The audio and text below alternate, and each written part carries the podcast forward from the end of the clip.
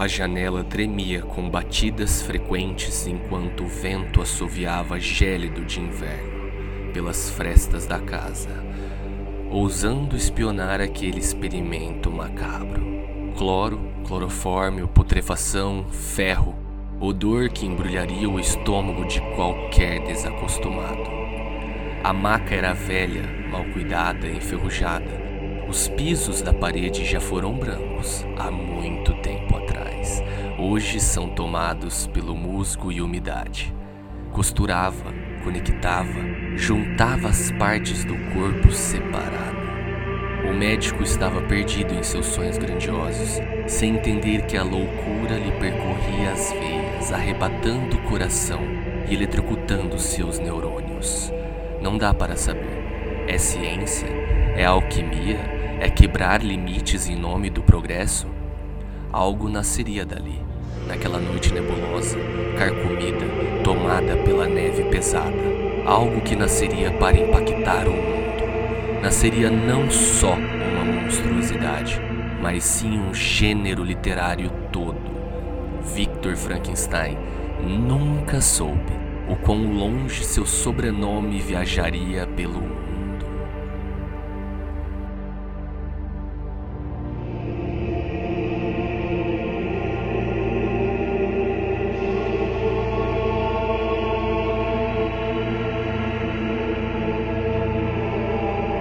Para conversar com a gente sobre Frankenstein, o Prometeu Moderno, Cid Vale Ferreira, que é bacharel em letras, livreiro e editor. Desde 2016 é sócio do Sebo Clepsidra, empresa que reúne uma editora independente focada na literatura gótica e três sebos livrarias no estado de São Paulo.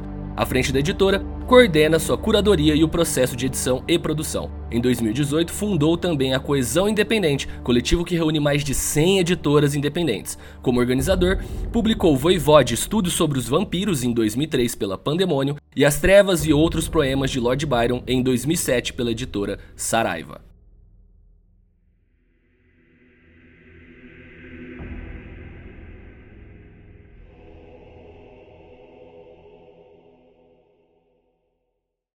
E aí, Gabão, também apelidado enquanto Gabriel, como é que você tá, meu querido? Fala, João. Cara, tô bem, né? Daquele jeito, vivão e vivendo, né? Tendo que suportar. Gasolina 7 É, isso que eu ia né, falar, cara? tendo que suportar o Brasil com a gasolina 7 reais, né? Mas Guerra ah, nuclear, né, quase ali, batendo na porta. É, vamos mas- viver no apocalipse é, literário, mas, né? mas ainda bem que os meus vícios me mantêm, né? Que no caso é roleta. Ah, eu tô na mesma. O cigarro faz parte do companheiro caverna. É, mano. Ouvintes que estão ouvindo, que sejam mais novos, não fumem. Fica a recomendação. Não chega nem perto dessa porra. Ou fumem também. E, Enfim. O mundo vai acabar já já, velho. Você vai ficar. Às vezes não compensa ficar assim, porra, se preservando pra quê, né, velho? Realmente. E aí, Gabão? Cara, aproveitando que você tá aqui fazendo mesa comigo hoje, nesse queridíssimo episódio que está por vir, Sim. se apresenta aí para os nossos ouvintes, né? A sua primeira participação na equipe do Páginas Fantásticas como apresentador. Boa. É, bom, primeiro agradecer o convite, né? De novo. É sempre bom estar aqui. É sempre bom participar de projetos é, virtuais, né? Online, assim. Igual Páginas Fantásticas, que é, é excelente.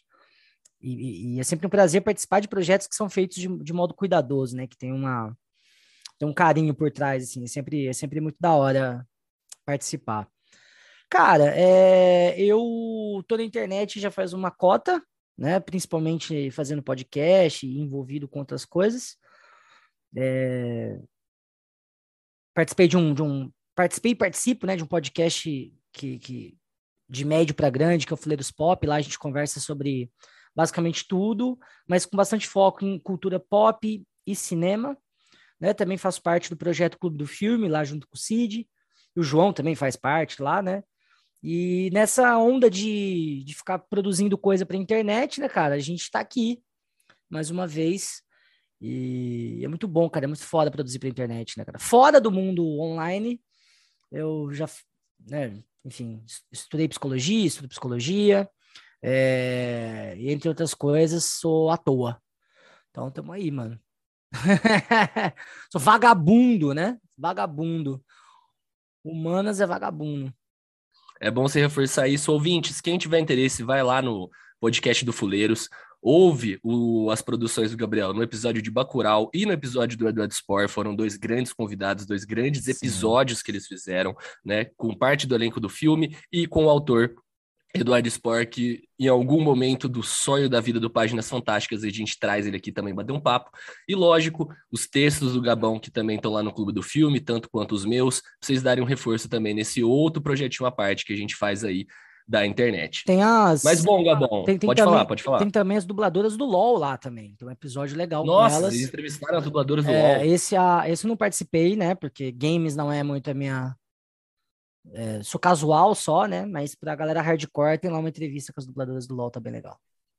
Massa, deem uma ouvida lá, pessoal.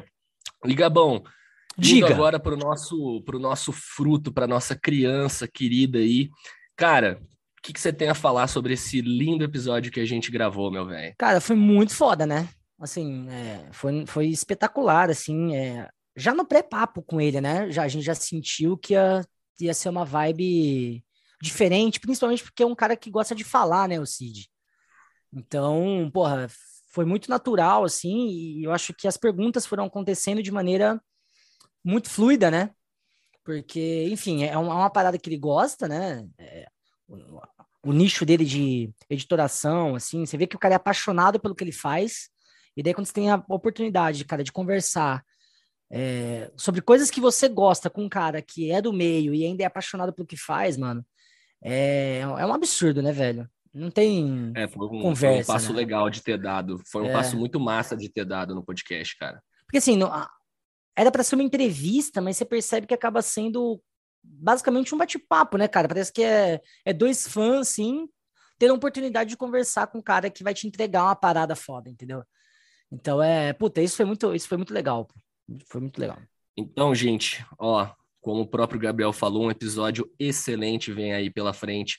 Lembra de seguir a gente nas redes sociais, seguir no Instagram, segue o Páginas Fantásticas, reforça no apoio do projeto e os links das mídias sociais da editora que o Cid trabalha, que ele é sócio. Todos os links dos livros, as coisas para divulgação também do projeto dele vai estar tá aí embaixo no Spotify. Não esquece de dar uma olhada, hein, rapaziada.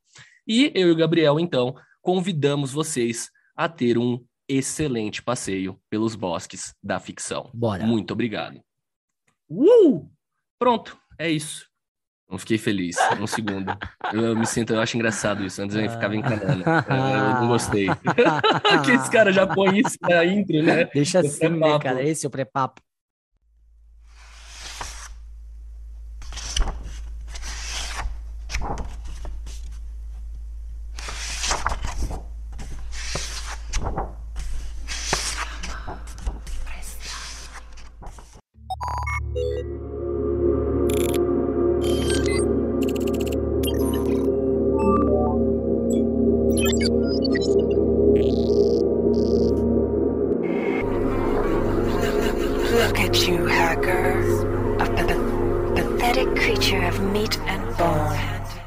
Bom, sejam bem-vindos, aventureiros, a mais um episódio do Páginas Fantásticas. E já jogando a bomba para o nosso convidado, Cid, comente do seu signo para a gente. Brincadeira. Já pensou? E, o, e o ascendente, hein? Eu quero o ascendente. O cara vira desse jeito, né? Mas bom, vamos lá. Bom, sejam bem-vindos mais uma vez, aventureiros, aqui no Páginas Fantásticas. Vocês já sabem o nosso queridíssimo convidado, que a gente já falou lá na introdução. Mas mais uma vez, muito obrigado por estar aqui, Cid, com a gente. E por favor, se apresente para o público também, né? Seja bem-vindo mais uma vez aqui ao nosso espaço. Poxa, gente, muito obrigado pelo convite, João, Gabriel. Pô, uma honra estar aqui com vocês. E, bom, é, meu nome é Cid, eu tenho 42 anos, sou paulistano, editor, livreiro, né? pesquisador independente. E, bom, eu estou aí desde 2016 à frente do Sebo Clepsidra, né, que envolve é, três livrarias no estado de São Paulo, duas na capital e uma no interior, na cidade de Bauru, e também uma editora independente focada na, na linha editorial do gótico, do horror clássico, do decadentismo, né, do romantismo, mais dark também. E, bom, é, a gente está aí com uma divisão que me coloca como responsável pela editora. Né? Então, de uns anos para cá, aos poucos a gente foi meio que se especializando, cada um tomando conta de um pedaço da editora. Eu fiquei responsável, é um pedaço da empresa, né? E eu fiquei responsável pela editora especificamente. E, bom, isso era um, um plano desde o início, né? A gente sempre soube que uma hora ia ter uma editora na empresa, né? Então, fico muito feliz de poder ter é, conseguido fazer isso dar certo e agora estou basicamente vivendo aquela vida dos sonhos, né? Fazendo que eu sempre sonhei em fazer desde que eu era adolescente. É muito bacana ver como que hoje a gente consegue, né, graças também às ferramentas de financiamento coletivo, comunidades da internet, etc., viabilizar essas obras que a gente tem lançado, né? Então, espero que consiga contribuir aqui um pouquinho com alguma informação, com alguma reflexão bacana, e vamos que vamos. Obrigadão, Cid. E para co-apresentar comigo, né, dessa vez aqui presente com a gente, e aí, Gabriel, como é que você tá, meu querido? Fala, João, tô bem demais. Sempre um prazer aí poder gravar podcast, né? Falar sobre literatura, principalmente, que também é um assunto que me, me agrada demais. E agradecer o convite, né, de poder tá participando aí com vocês, tá participando com o Cid aí, que tem um, acabou de falar aí, né, ele tem um currículo aí invejável, né? Tá vivendo a vida dos sonhos aí, então é muito, é, é, muito massa tá podendo participar e tá podendo ouvir, né, cara? Gente como, como ele poder é, falar sobre as coisas que gostam, assim, sempre um privilégio. É sempre uma honra poder fornecer esse espaço. E bom, Cid, já seguindo pelos nossos vales aí, pelos nossos bosques da ficção, fazendo a pergunta que a gente sempre faz para um convidado que vem aqui pela primeira vez, nos conte sua trajetória, Cid, com a ficção, com a literatura, como que foi sua jornada enquanto leitor para chegar onde você chegou hoje, meu querido. Poxa, eu acho que assim, é... desde cedo eu tinha muito uma tendência, assim, né, a, a gostar de coisas meio diferentes, assim, coisas um pouquinho assustadoras demais para as crianças da minha idade, assim, né? Então, adorava é, cinema de horror, né? Eu era daqueles que ficava na parte de, de terror da, da, locadora, assim, procurando o que, que eu não tinha visto ainda, né?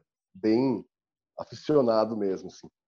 E com quadrinhos também, né? O pessoal da minha idade, assim, gostava de ler mais, assim, a Turma da Mônica, Marvel, DC, né? Ali com uns 10, 11, 12 anos. Eu preferia sempre estar lendo HQs de horror, né? Gostava muito, assim, de de revistas como a Cripta, né, que eu me lembro de ter começado a ler quando eu tinha 13 anos. É, me lembro de ter encontrado no meu prédio, né, numa salinha em que os porteiros deixavam tudo que era livro ou revista que jogavam fora, né, eles deixavam ali como uma pequena biblioteca deles, né, e eu tinha encontrado ali sete números da Cripta do Terror, né, e eu ia tanto para ler que eles me deram de presente, assim, então é, eu comecei assim a me, apaixonar né, pela narrativa em geral, pelo cinema e pelas HQs, né?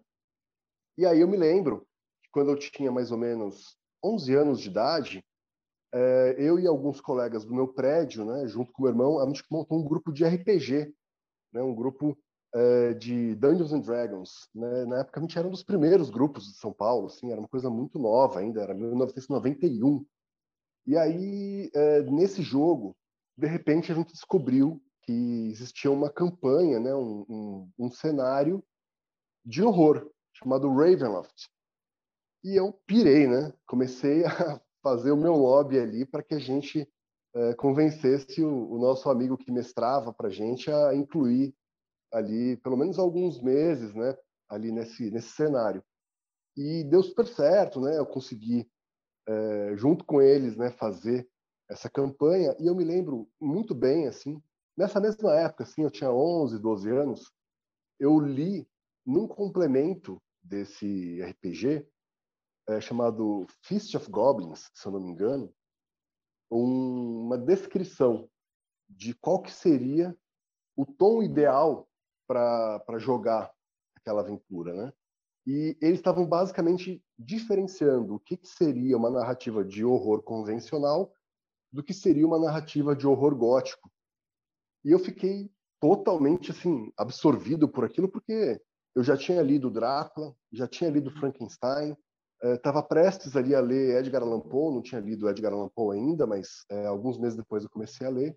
E aquilo, para mim, é, foi muito revelador, porque é, eles basicamente colocavam duas cenas com uma espécie de enredo semelhante, mas como que ela seria narrada, né, numa obra mais convencional de horror e como que ela seria narrada numa obra de horror gótico, com toda a estética gótica e tal. E eu fiquei fascinado por aquilo.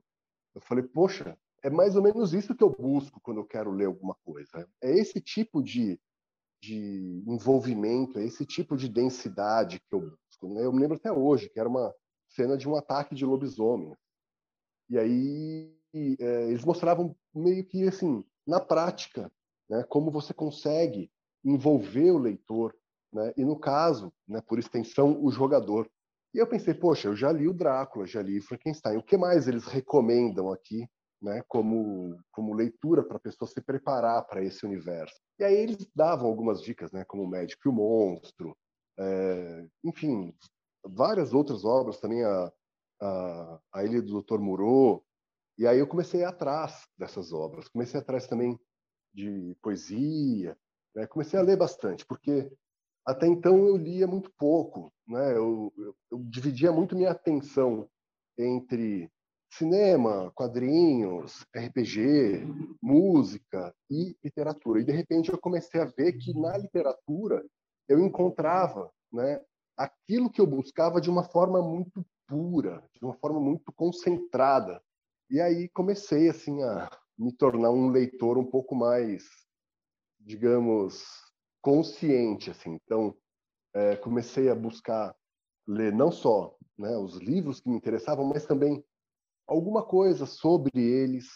Né? Então, quando saiu uma revista, que eu lembro de uma sete que saiu falando do, do Drácula, né, de 1992, que tinha uma matéria enorme sobre vampiros na literatura, e eu começava a ler aquilo com assim sabe, uma fome, sabe, de, de conhecer melhor aquele universo. Eu comecei a perceber que meu caminho estava meio que se direcionando para isso. E aí então comecei a comprar, né, livros e organizar uma biblioteca, porque eu sentia necessidade não só de ler, pegar emprestado, ler, devolver, mas de ter os livros, ler os prefácios, entender o que que veio antes do que, né? Aquela coisa de, pô, colocar Frankenstein, Drácula, é, tudo no, no, mesmo balaio, sendo que existem décadas e décadas, né, entre uma produção e outra. Então comecei a estabelecer essa meio que linha do tempo na minha cabeça.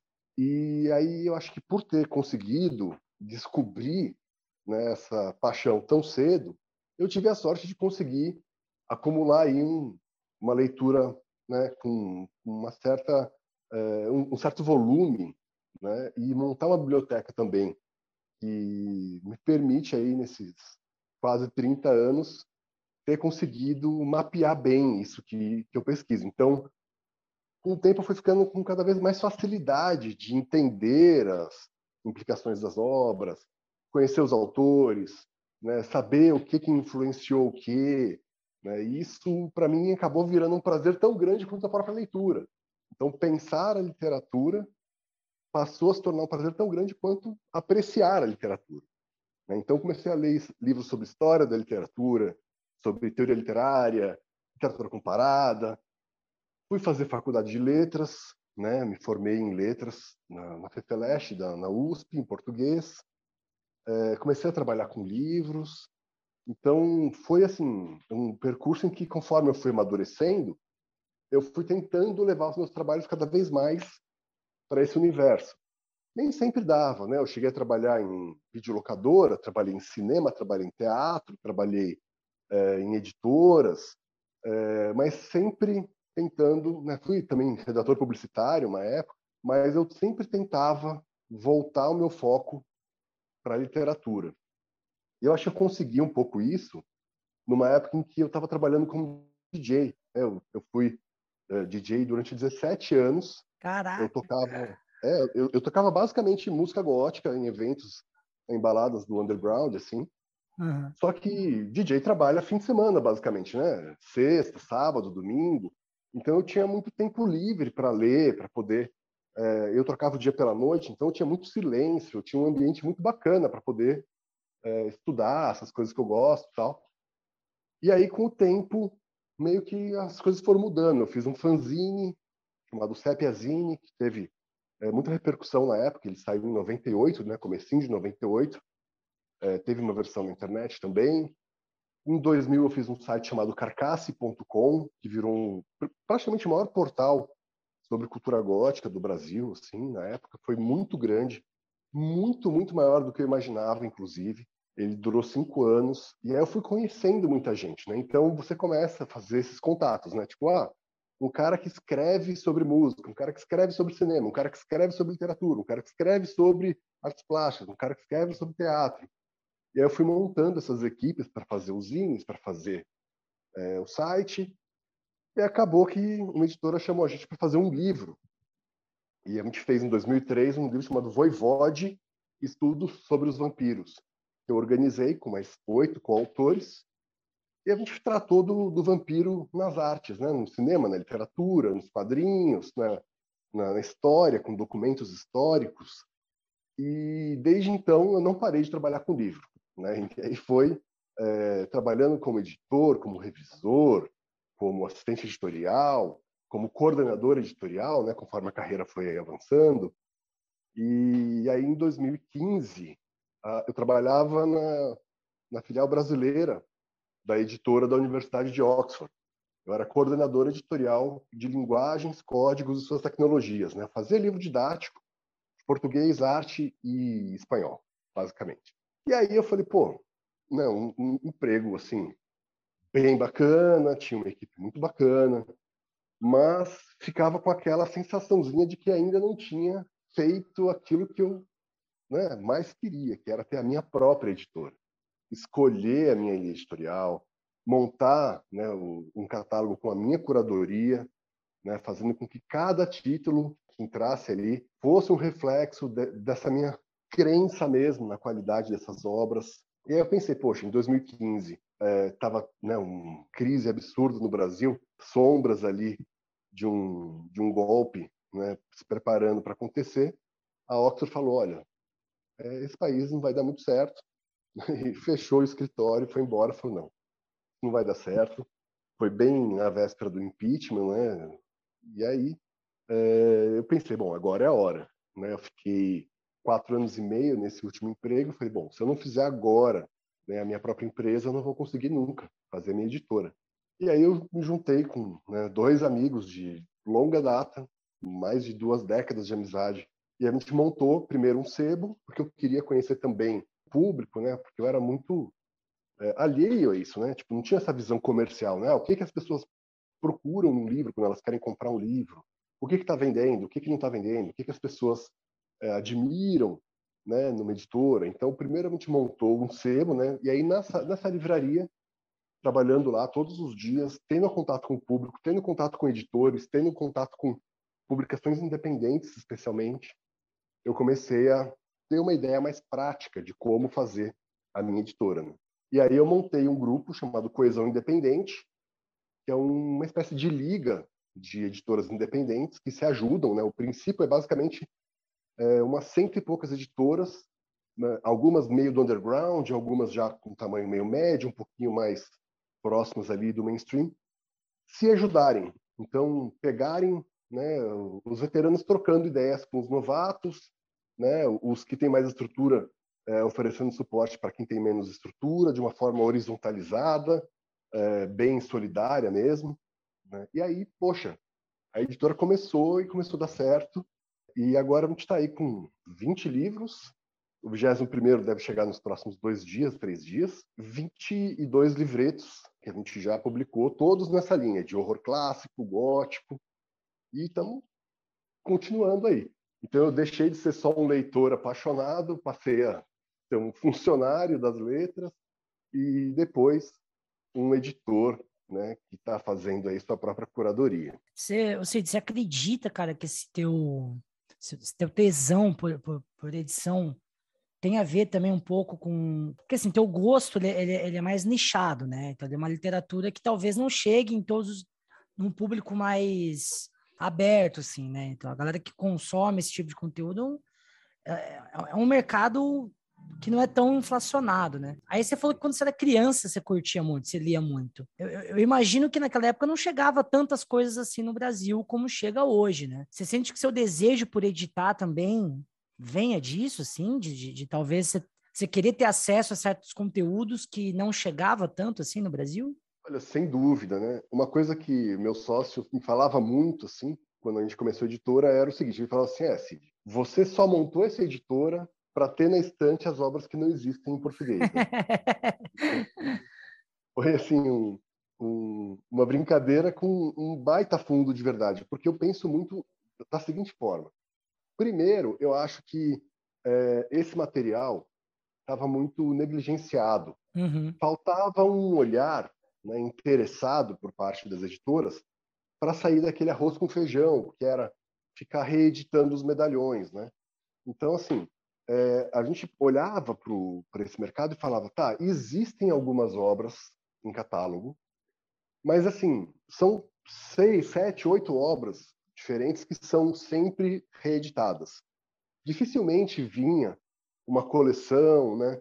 Como houve no passado, né? Uma coleção chamada Trevo Negro, lançada pela Burguera aqui no Brasil, né? Uma editora espanhola que fez com a edição do, do R.F. Luquete, é um veterano aí da literatura de horror, né? especialmente assim, de caráter mais pulp aqui no Brasil, e lançou 30 volumes, fora é, os vários pockets que lançaram, que devem ser mais ou menos, acho que são mais de 40, mas é, nas últimas décadas o horror ficou muito restrito a essa replicação de medalhões, de grandes títulos. Assim, sempre Magic Monstro, Drácula, Retrato de Dorian Gray, né? E algumas coisas um pouco mais recentes, como Stephen King.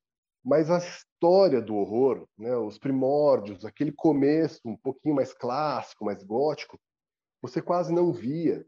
Você tinha Vathek, por exemplo, do William Beckford, você tinha o Castelo de Otranto, do Horace Walpole, mas tinha um monte de coisa muito importante que não saía. Né? E aí eu acho que é, foi ali que eu comecei a querer trabalhar. Né? E eu acho que, assim, não sei se. É, não sei, eu não conseguiria mensurar qual o impacto que o nosso trabalho teve nessa mudança, mas houve uma mudança nos últimos anos, né, muito grande assim. E a gente é parte disso. Eu não sei dizer qual a fatia de responsabilidade a gente tem isso, se é uma coisa ínfima, se é uma coisa é, meio notável assim. Mas antes quando a gente começou, era assim: você escolhia um título gótico e falava, bom, vou lançar porque ninguém nem sabe que isso existe. Hoje, você já precisa meio que dar uma sondada. Tá, eu quero lançar tal coisa, mas será que alguém não já está querendo lançar? Uhum. Então você vai ter cabeça com outra editora, você vai ficar disputando o mesmo público com a mesma obra, né? Uhum. Antes era muito difícil. Você falava assim: olha, vou lançar um livro da Anne Radcliffe chamado O Italiano, por exemplo. Ninguém, sabe, teria é, esse plano, por exemplo. É era uma coisa muito difícil de acontecer. Quando eu decidi lançar esse livro, eu fui dar uma sondada, eu descobri duas editoras que já estavam traduzindo essa obra. Por incrível que pareça, duas desistiram no meio do processo. E aí eu acabei cogitando de fazer de novo. Né? Mas é, dá para ter uma ideia de como é estão as coisas, porque antes realmente era algo que as pessoas não queriam pensar em tratar como é, um possível produto comercial. Mas agora, graças né, a comunidade que se tornou, é, que se é, formou ao redor do, do, tema, eu acho que você já começa a ter, dividir né, espaço com uma série de editoras interessadas em é, oferecer essas obras. Então, o Brasil está no momento é, em que a literatura fantástica, no geral, está muito aquecida, está uhum. com um público muito organizado, muito exigente, que quer não apenas traduções das obras, mas que é bons paratextos, bons prefácios, bons é, pós-fácios, boas notas, que é um acabamento bacana no livro. Então, assim, aos pouquinhos, né, eu acho que essa, essa realidade foi se transformando. Eu acho que não tem muito como voltar atrás agora, assim. Você sabe que é, eu tava eu, eu, gravei um podcast com o Eduardo Spor, né? Tava até conversando com o João sobre isso mais cedo. E a gente entrou numa num debate que é, assim que a literatura fantástica durante muito tempo ela foi ela foi negligenciada pela academia né tipo assim não, não era nem considerado literatura né se você pegasse dependendo de algumas coisas que é uma uma bobagem, e hoje em dia você vê um, é, um movimento contrário. Né? Você vê bastante literatura fantástica dentro da academia. Né? Você acha que isso também contribuiu, por exemplo, para o aumento das editoras, para essa exigência maior né, do, de quem lê? E, sem contar também o fator de fetiche, né? Que você quer ter uma obra que você gosta com uma edição legal, porque você é um colecionador daquilo e tal. Mas você acha que esse movimento da, da academia contribuiu também um pouco para esse aquecimento dessas publicações? É, eu acho que são duas coisas paralelas que caminham mais ou menos juntas, assim. Mas é, eu acho que o que aconteceu teve uma, uma, uma, evolução muito, muito fácil de a gente demarcar, né? Acho que primeiro é, a gente teve a popularização de jogos. Né? Isso, é, por incrível que pareça, é, a gente não pode deixar de ressaltar. Então, é, eu comentei um pouquinho sobre a questão do RPG, né? E houve uma época em que esses jogos eles eram muito é, restritos a uma comunidade geek muito né, nichada assim. Mas com o tempo foram surgindo alguns jogos de muito sucesso que saíram daquela ambientação é, Idade Média, Terra Média, de fantasia, né, uma coisa meio high fantasy, e começou a explorar o gótico. Né? Esse Ravenloft que eu falei é um exemplo, mas tem um outro que é um, um, um RPG chamado Vampiro à Máscara, é, de uma ambientação que seria o, o, World of Darkness, que traz também lobisomens, fantasmas, magos e outras criaturas, né? Que se tornou durante um tempo o RPG mais jogado de todos, assim. Então, assim, uma, uma multidão de jovem começou a descobrir essa essa nova maneira de abordar o horror, né, o, o, monstro não como o outro, mas como você, né, pelo jogo de interpretação, que fez com que houvesse uma explosão de, de literatura, especialmente vampírica. Então você uhum. teve no Brasil muitos, mas muitos mesmo, assim, na década de 90 e no começo dos anos 2000, grupos que faziam contos de vampiros. E começaram a surgir livros, né, como os livros do André Bianco, focados em vampiros. Né? Então você começa a ter um, uma publicação de sucesso por editoras inicialmente bem independentes, que depois vão ganhando uma musculatura né, institucional maior, mas não foi um, um processo que nasceu na academia e também que não nasceu por decisão editorial de grandes casas. Foi algo muito uhum. orgânico. Depois que isso começou a ganhar espaço por fazer sucesso, por ter público, por ter conquistado esse público por si só, é que começaram a querer investir nesse filão. Então, assim, é, você começa a ter um aumento do, do interesse dos leitores por esse tipo de literatura, algumas obras independentes ganham espaço, e aí depois a gente começa a ter editoras maiores querendo abocanhar um pouco desse mercado. Mas hoje, o que acontece é que quem está fazendo essa transformação são as, são as editoras pequenas, as independentes, que usam financiamento coletivo para poder é, criar suas obras. Então, existe sim interesse de grandes editoras nesse filão, mas a locomotiva ainda são as pequenas.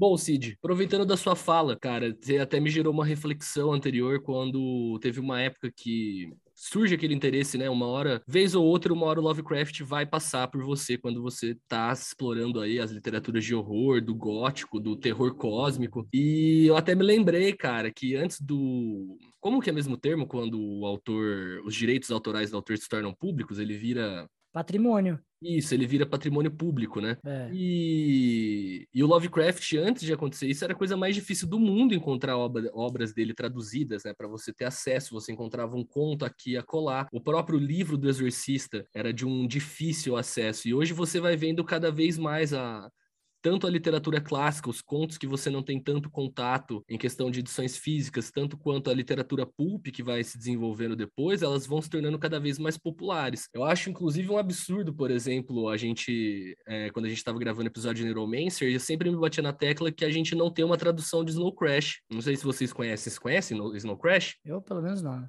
Não, sim, o Snow Crash, tipo, se eu não me engano, foi do Snow Crash que saiu aquela expressão que estão usando agora de metaverso. Exato, é dele mesmo, é dele mesmo. Que ele já trabalha com o conceito de cyberpunk, é junto com o Neuromancer, ele é considerado um dos pais do gênero cyberpunk. É, você tocou num ponto que é muito muito bom para a gente ilustrar essa mudança que é né, o Howard Phillips Lovecraft, né? É, a minha editora tem, inclusive, dois títulos ligados a ele, né?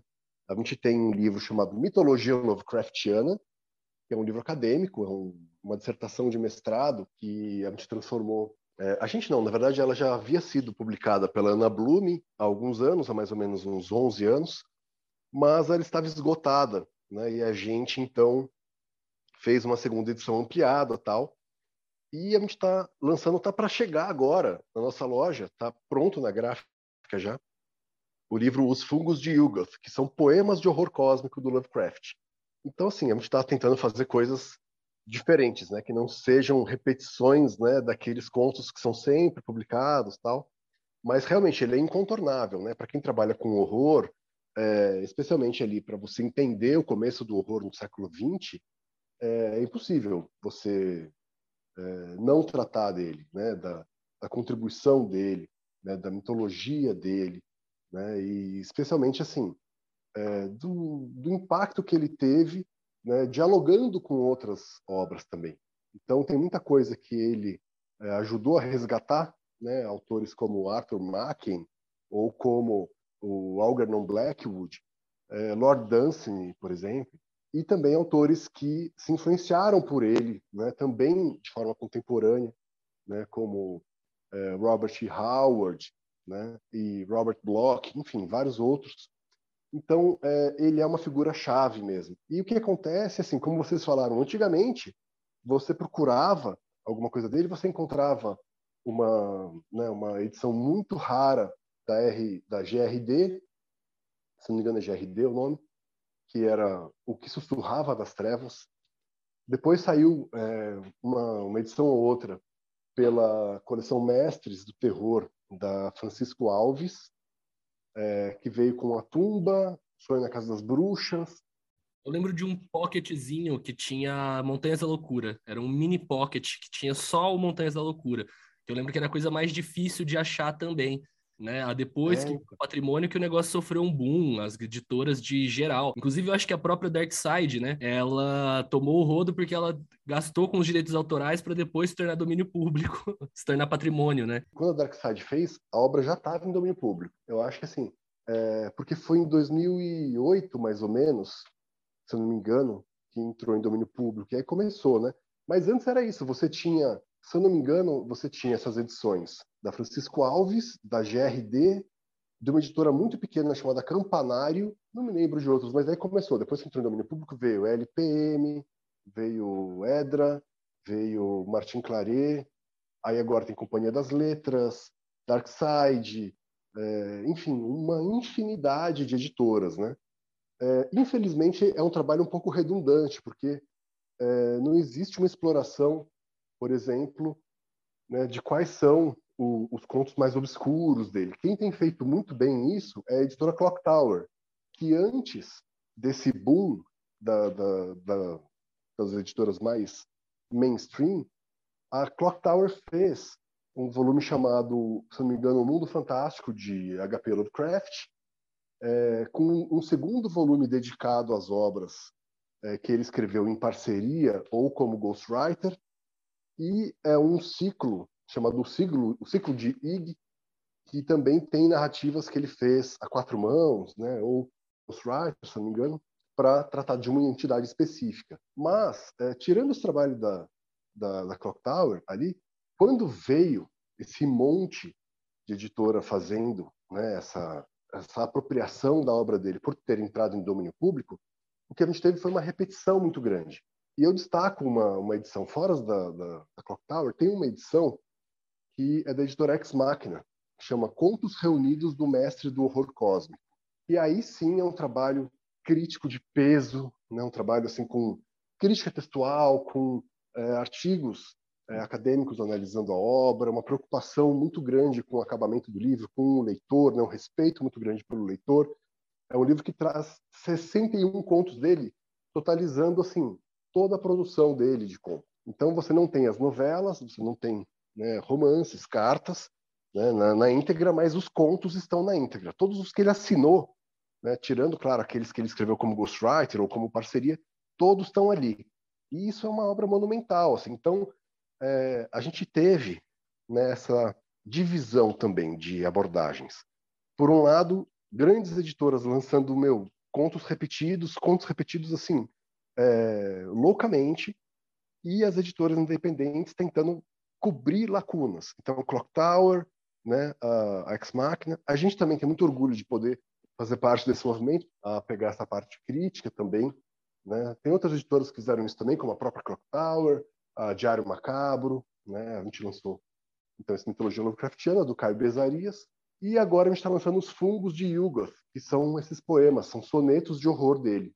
E você pensa, poxa, mas é, ele tem um monte de carta, tem um monte de poemas tal, mas as pessoas vão sempre lançar, né, nas Montanhas da Loucura, o chamado Cthulhu, as sombras sobre Innsmouth, que você já encontra aí uns 20 livros né, diferentes. Então, é, é uma tristeza, mas isso demonstra é, a diferença entre o trabalho das pequenas editoras que estão buscando fazer um trabalho de pesquisa, ter um diferencial, e as editoras que simplesmente querem emplacar né, livros ali nos mais vendidos, né? Porque hoje, se você olha a lista dos mais vendidos, você vai encontrar, né? Tipo, a Novo, a Novo Século, por exemplo, que fez um boxe com Lovecraft, é, Poe e Bram Stoker, se eu não me engano, não me lembro agora quais são as obras, acho que são essas, que ficou nos mais vendidos durante muito tempo.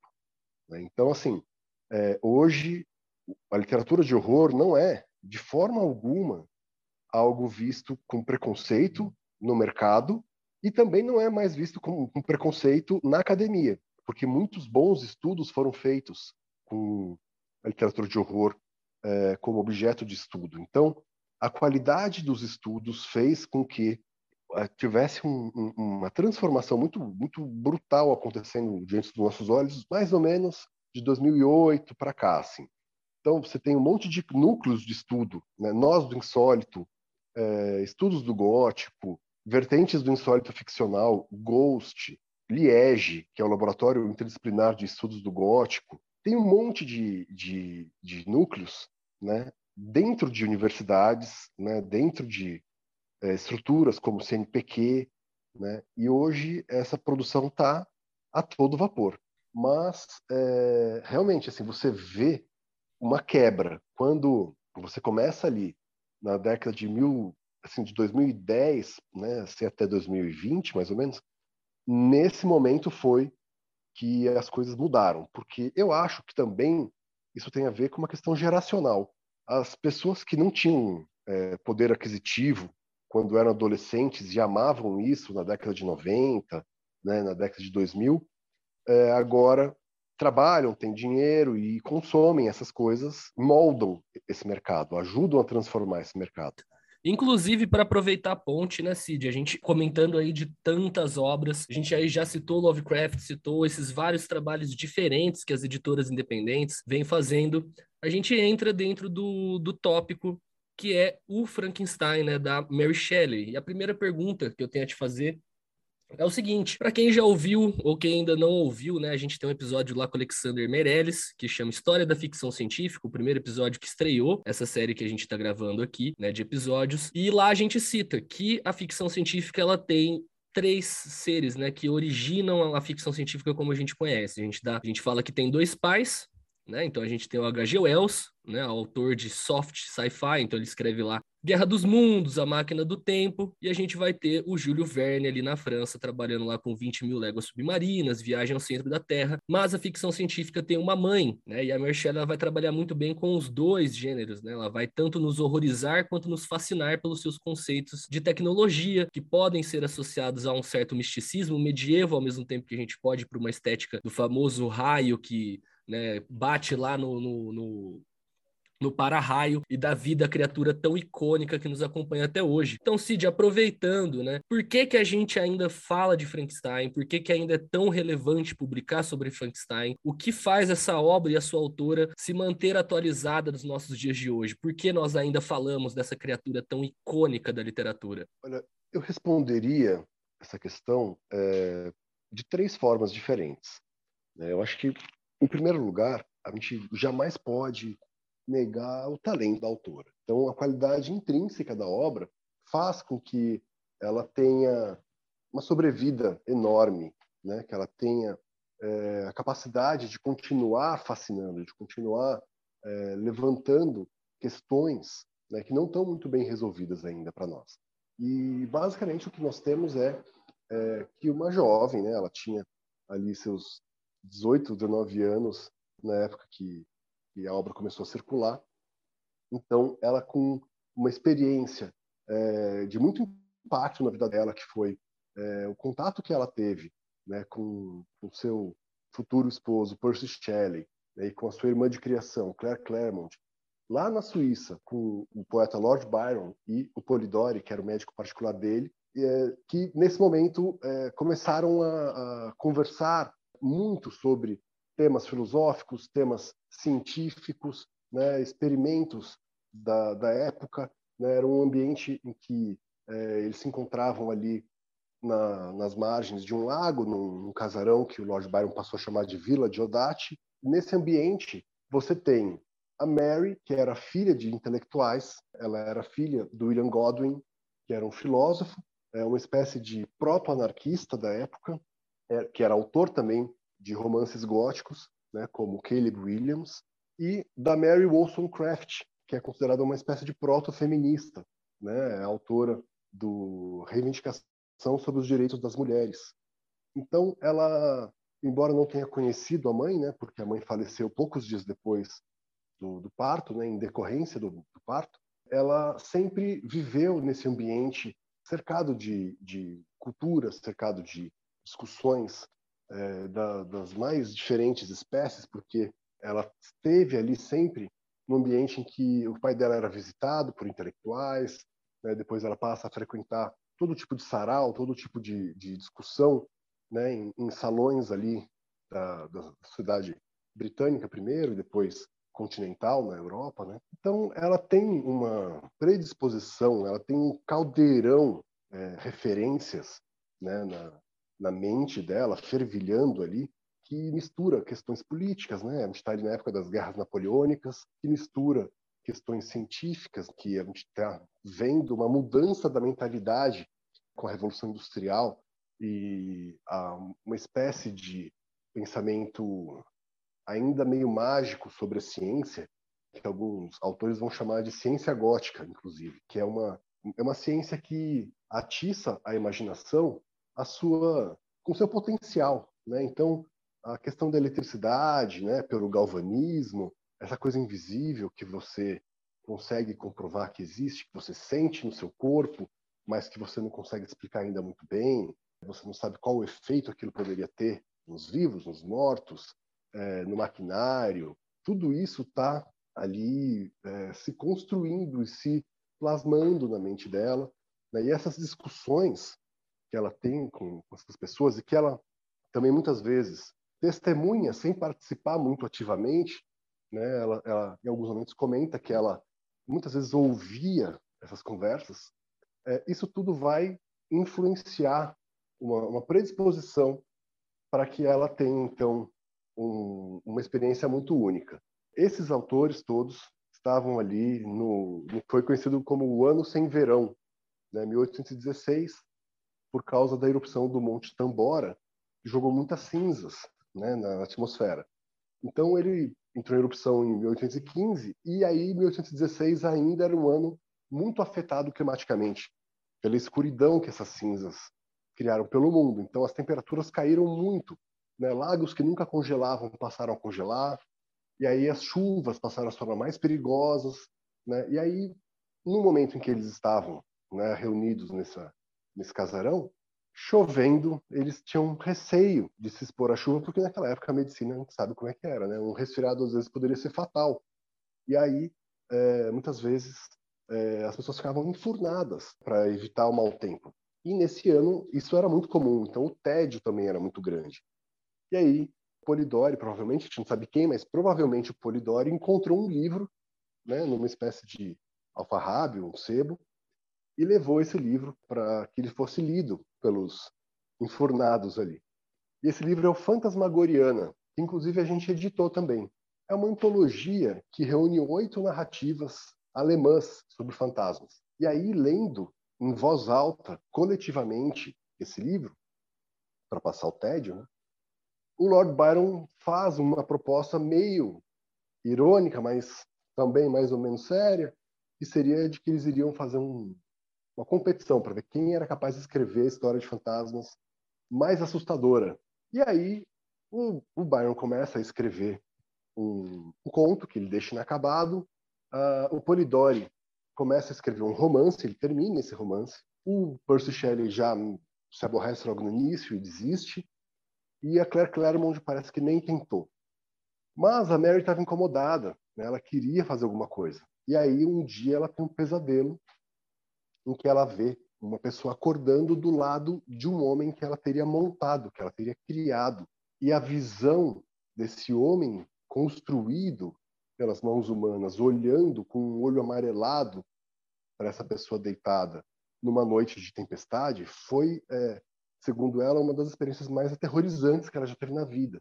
E ela queria transmitir isso por meio da literatura. Então, essa mente dela já estava né, bastante inundada desses temas, já estava é, bastante preparada por essas questões filosóficas, sociais, estéticas, científicas. Tinha uma cultura muito, muito incrível para alguém da sua idade. E aí ela resolve então começar a escrever essa obra. E o que ela fez foi um, um ela criou um novo mito. A gente sempre vai pensar em Frankenstein quando a gente pensar na questão da paternidade, algo que tem muito a ver com a biografia dela também. Então, essa questão do abandono do Victor e deixa essa criatura inocente e ignorante solta com um, uma aparência monstruosa e uma grande força física. Então, essa irresponsabilidade. A gente sempre vai pensar no Frankenstein quando a gente for falar sobre a ambição científica, que o moralismo vai tratar como presunção, a vontade do homem de supostamente ser como Deus, assim, para quem tem uma visão religiosa, né? E aí a gente sempre vai pensar no Frankenstein quando a gente fala sobre é, questões éticas, né, relacionadas à, à, ciência, às invenções. Né? A gente sempre vai falar de Frankenstein quando a gente for pensar é, naquela época também, porque é, a gente tem naquele momento a consolidação do, do romance gótico já se tornando algo bem desgastado os cenários meio pseudo-medievais, né, o, as fórmulas do horror, tudo aquilo já vinha sendo né, explorado no teatro, nos contos é, e nos romances há décadas. E aí o que, que tem? Você tem uma obra que explora bastante essa questão psicológica.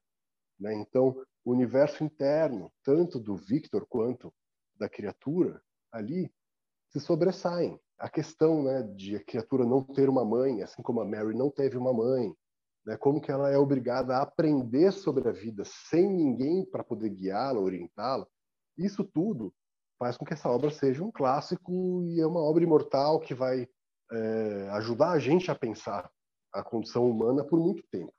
Mas é, existem outras questões também. Né? Então, é, como se não bastasse tudo isso, essa é uma das obras que teve uma trajetória de adaptações das mais ricas e mais interessantes de todas, assim. Então, ela foi adaptada no teatro diversas vezes. A Mary chegou a assistir isso em vida. Né? A gente até editou a primeira peça que foi feita na, na, na Inglaterra, né? Que se chama justamente Presunção ou A Sina de Frankenstein. Se a gente pensar que o romance saiu em 1818, ela saiu em 1823 não foi muito tempo depois. E ela tem já uma transformação de alguns elementos da obra que já são mais próximos daquilo que a gente vê no cinema. Então, essa criatura sendo criada né, por alguém que tem um assistente, Fritz, ali, é, isso veio da peça. É, a criatura ser meio muda, né, ter essa dificuldade de comunicação.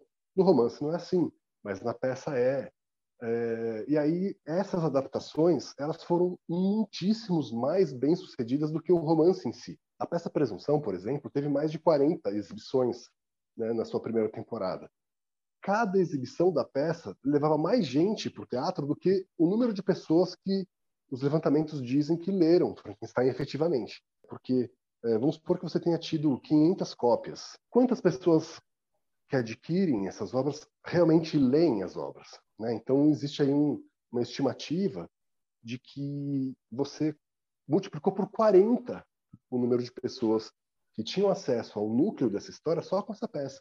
Depois surge na França né, a peça O Monstro e o Mago, que a gente está editando agora junto né, do romance, na nossa edição agora, que é uma peça que contou com o mesmo ator. O cara fez tanto sucesso interpretando a criatura de Frankenstein que ele foi chamado para reprisar o papel lá na França. Né, e como ele não tinha que falar nada, a criatura não, hum. não fala na peça, falaram, não, vem você mesmo, tudo bem, repete o que você fez aí, tá ótimo. E aí depois vem conto, né? Então, 1825 vem um conto chamado O Monstro Feito pelo Homem, e é de uma forma bem condensada uma, uma adaptação tanto do romance quanto da peça, e aí ele vai ganhando espaço na comédia, né, no vaudeville, nas peças burlescas, vai ganhando é, adaptações em outras línguas, e a questão da, de como a gente vê hoje Frankenstein vem muito disso. Vem muito menos do romance e muito mais das adaptações dramáticas. Porque quando o cinema vai olhar para Frankenstein, ele não vai adaptar o romance, mas sim as peças. Então, quase todas as adaptações cinematográficas do, do Frankenstein têm como base essa versão resumida e simplificada das peças. Alguns ali, como o que o Kenneth Branagh dirigiu, né, que é o Mary Shelley's Frankenstein, tem ali uma, uma preocupação maior de fidelidade, né? Mas são poucos, são é, deve ser, sei lá, um a cada 20 ou 30 filmes olha para Mary Shelley com, com respeito e reverência para tentar fazer alguma coisa a partir do que ela fez. Mas a maioria não, a maioria busca é, olhar o cinema como uma linguagem né, do, de uma outra natureza e que dialoga melhor com o teatro do que com a literatura. Né? Então, a, as peças continuam sendo referência. Né? Inclusive, depois, o, que, depois que o cinema se apropria né, do, do Frankenstein, inclusive um, um Thomas Edison, em, 1810, em 1910, fez uma adaptação né, muda de uns 10 minutinhos, com, com cenas inspiradas pelo Frankenstein. Né? Depois a gente tem um Boris Karloff no papel que, que vai consagrá-lo aí para o resto da vida, né? No filme de 1861 da Universal. Então, o Frankenstein ele também sobrevive porque as adaptações feitas dele foram muito bem feitas e muito bem sucedidas também. E conseguiram fazer com que ele se tornasse pertinente para cada época em que ele aparece. Então, assim, na época em que saíram as primeiras peças, quais eram os temas que mais preocupavam as plateias? Né? Então, por exemplo, preocupação das plateias em relação à moral ajudou a, a transformar né, o enredo em algo diferente. Por exemplo, isso aparece no conto também. No conto, a criatura é quase que um avatar da punição divina pela presunção do, do cientista de ter né, desejado criar vida por conta própria. Então é como se fosse um demônio, né? como se fosse uma entidade sobrenatural que só fala uma frase sempre, que é eu sou o castigo da sua presunção. E ele vai perseguindo a família desse, desse cientista. É, na primeira peça, é uma questão diferente. Né? Você tem ali é, uma criatura também que não fala, né? que, como no, no começo do, do, cinema, depois a, a, criatura aprende a falar, mas é algo assim, é, uma, é, um, é um ente, é um, é um ser vivo. Né? Não é uma coisa assim tão fantasmagórica assim, quanto no conto. Mas é, você tem essa discussão da, da questão moral, né? Porque é, os diretores tal tinham muito medo né, dessas críticas negativas quando apresentavam algo que pudesse ser né, visto como blasfemo ou que pudesse ser visto como né, um respeito à, à religião. Então, assim, a gente tem esse segundo ponto, que é, é talvez a gente não tivesse tanta força na, na persistência né, cultural dessa obra se não fossem essas diversas retomadas que ela teve, popularizando ela e fazendo com que Frankenstein virasse um ícone mesmo. E a terceira coisa, eu acho que é uma, uma questão que envolve assim essa flutuação de interesses. Né? Então, em épocas que a gente vai ter mais interesse pelo, pelo gótico, as principais obras do gótico vão voltar a ser discutidas. Né? Então, Frankenstein tem sido constantemente discutido na academia conforme o gótico vai é, tomando o centro de alguns núcleos de pesquisa, virando linha de pesquisa também para pós-graduação.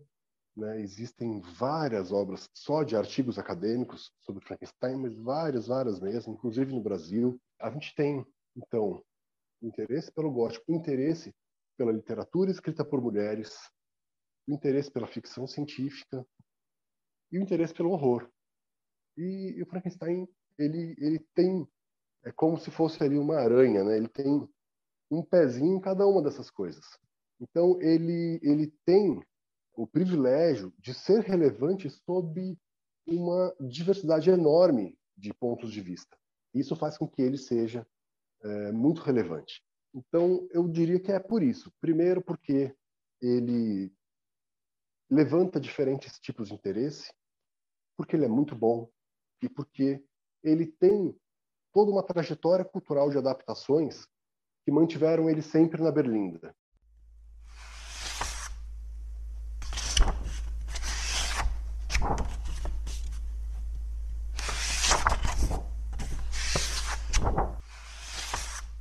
Bom, não, é, eu ia comentar duas coisas, assim. Eu ia fazer um, uma, uma pergunta determinista, mas é só para provocar mesmo, que, assim, se eles estivessem num país tropical, não teria... É... não teria é, Frankenstein, né? A história não, não, aconteceria de repente, porque você falou que a motivação, basicamente, da reunião e tudo mais foi porque a, a região da Europa onde estavam vivendo ali estava é, é, é, sofrendo uma, uma crise climática, né? Climática terrível, né? Que, que, é o que força. Mas assim, claro que não, não isso é, não tem muito a ver, porque seria completamente determinista você falar que em países tropicais você não faz horror, né? Isso não tem o menor cabimento. Seria só uma provocação mesmo. É, aí a gente entra naquela super uh, diversidade do IC, né? Yeah. É, então, assim, o que, que, poderia ter acontecido se as condições fossem diferentes? Né? A gente nunca vai saber.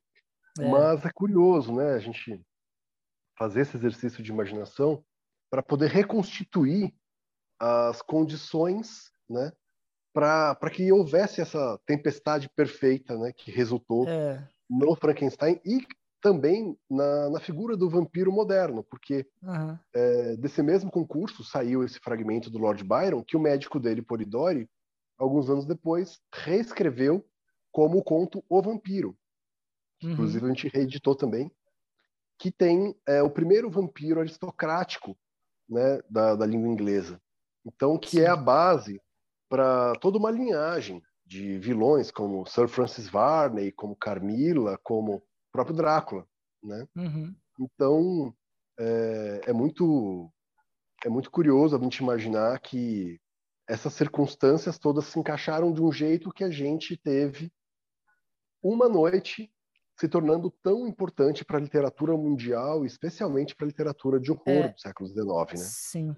E, a, e o próprio próprio clima dentro do romance da Frankenstein é, é, ele é muito citado o tempo inteiro. Então, ele é quase que um, um personagem do, do livro, assim. O, o clima é sempre meio soturno. É, sempre fala que as, primas, as primaveras demoram a chegar, quando chega. É, Exato. E, né, e ele e a cidade onde ele mora, ele faz a comparação do lago e das montanhas. Então tem, tem a, a, a, Mary Shelley ela faz do clima também um, um, um contexto importante para o horror né, do, da obra dela. Assim. Então foi, foi, bem, foi, foi bem por isso que eu, que eu fiz a pergunta. Assim. Sem dúvida, o cenário é importantíssimo, porque eles estavam na Suíça, né? Uhum. E eles estavam ali perto dos Alpes, então é, o Percy, por exemplo, escreveu um poema chamado Mont Blanc, em homenagem às paisagens alpinas e ao monte mesmo que eles foram visitar. Então, é, muita neve, muito frio, né, essas altitudes enormes, né, com, com esses grandes picos. É, e aí depois Frankenstein vai passar pelo, pelo Ártico também, né? Vai, é. Você vai ter cenas ali no, no Polo Norte, né? Então, é, realmente toda a, a, constituição do cenário é importantíssima para essa ambientação né, de hostilidade da natureza, de isolamento humano. Né? Isso, sem dúvida, ela conseguiu explorar muitíssimo bem e ela teve elementos fartos ali ao redor dela para né, se inspirar, com certeza.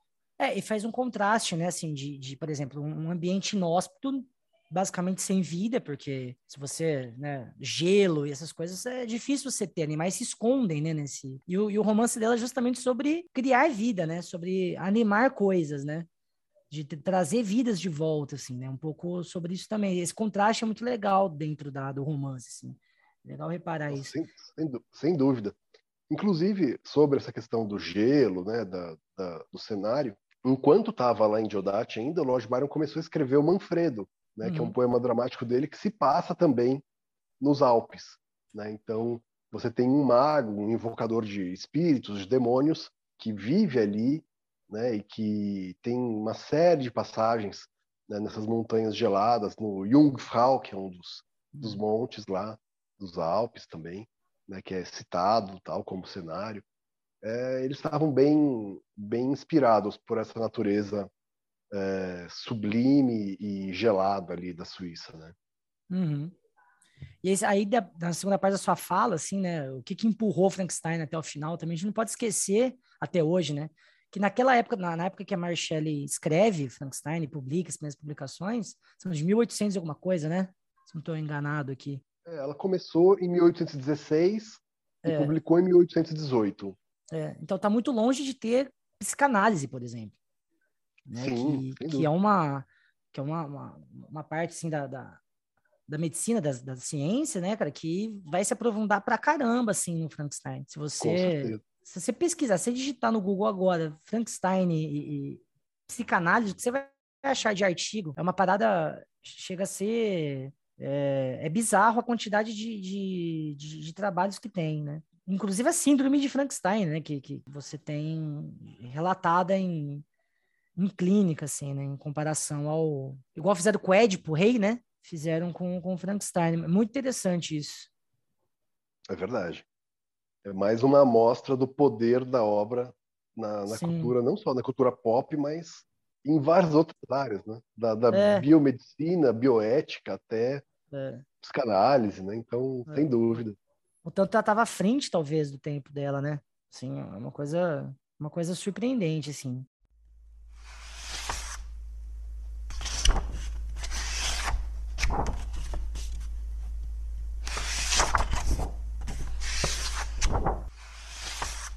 E eu queria te fazer uma pergunta, e essa aí é um pouco mais técnica. De, de, assim, eu não tenho tanta, tanta noção, assim, de, de, de, literatura gótica e tudo mais, né? Esse, esse campo da literatura já me é, não, é, não me é tão, né? Não, não conheço tanto, assim. Então, eu, te, eu, queria te perguntar por que, que Frankenstein, por exemplo, é considerado a, a estreia do gênero de ficção científica? Acho que a gente não passou por isso, né? Ainda aqui. É, o, o, Frankenstein, ele, ele tem uma posição muito interessante na época em que ele foi produzido, pelo seguinte enquanto a maior parte dos romances góticos tinha uma ambientação no passado né, e buscavam é, elementos da Idade Média e da Renascença para reconstituir uma época antiga, né, é, na qual a mentalidade tinha é, uma propensão maior à superstição, Frankenstein ele é escrito numa ambientação contemporânea. Então, assim, é, alguns romances góticos, como o próprio Caleb Williams, do pai da Mary Shelley, são ambientados na, na época em que foram escritos, é, com pouca diferença ali. Então é diferente de você falar que você tem um estudante de medicina num sótão de uma cidade suíça e você ter um nobre num castelo, no, no alto de uma montanha, por exemplo. As peças que adaptaram Frankenstein vão mudar isso. Então, é, boa parte das peças né, quase todas, na verdade, tiram esse elemento da contemporaneidade da ambientação e levam isso para o passado. Então, o que acontece é que você tem na criação dessa desse ser, isso falando do romance, uma certa obscuridade em relação aos meios utilizados para que, que aquilo fosse é, viabilizado. Você não tem no romance uma descrição de uma tempestade que vai jogar um raio num, num para-choque, que vai captar aquela energia e vai potencializar aquela tensão com instrumentos é, elétricos para fazer uma infusão ali de, de voltagem num, num corpo montado de partes de cadáveres, por exemplo. Não tem isso. Você não sabe como que a criatura foi feita. Mas você sabe que o Victor estudava medicina, estudava anatomia, tinha interesse por galvanismo, mas também por alquimia.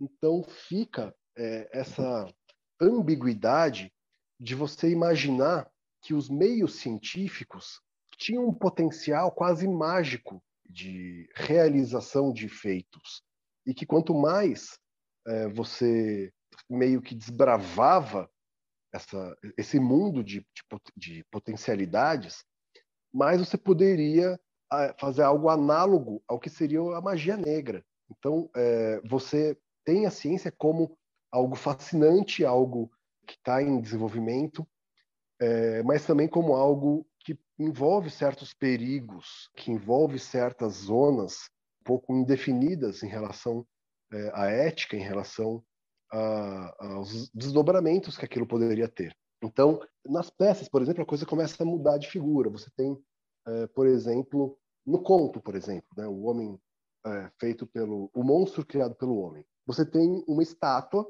que é, é infundida com o elixir da longa vida, ou seja, alquimia. Mas no momento em que isso está acontecendo, cai um raio dentro da caverna onde o laboratório foi montado. Então você mistura eletricidade com um elixir alquímico numa estátua que ganha vida como um monstro. No caso da, da peça Presunção, fica meio obscuro também como é que esse monstro é criado, mas ele é feito dentro de um laboratório, né, num castelo. Você aos poucos vai criando essa conexão com a eletricidade, não necessariamente na estreia do romance, mas nas interpretações que vão fazendo desse romance. E aí, é, esse acidente, cair um raio né, no leito onde está essa criatura, passa a integrar o imaginário né, definitivamente. É, algumas outras tentativas de, de, explicação dessa criação foram propostas, algumas mais simbólicas.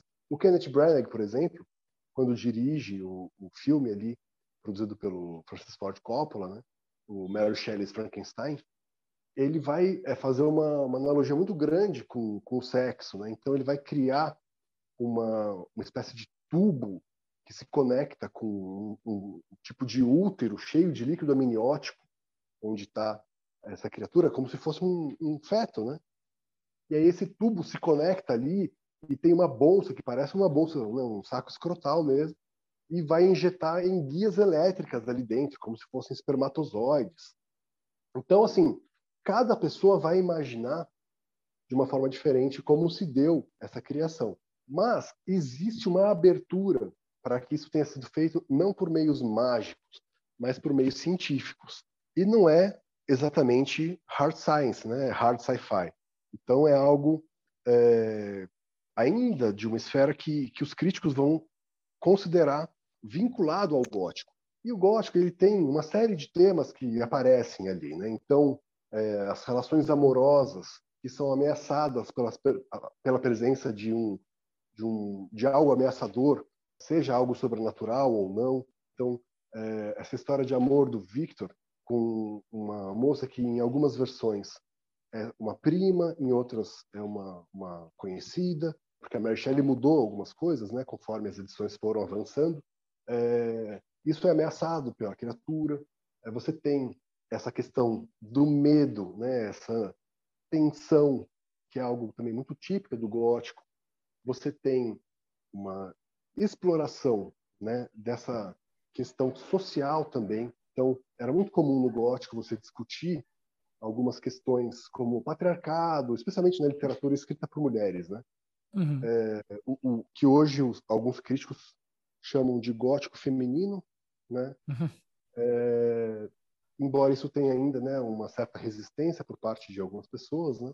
mas é, existem críticos que dividem é, a produção gótica entre gótico masculino, que é um horror mais sobrenatural, mais explícito, e um gótico feminino, que tem poucos elementos sobrenaturais ou só um sobrenatural aparente e que vai ajudar a gente a, a investigar questões sociais mesmo, tirania, patriarcado, feminicídio.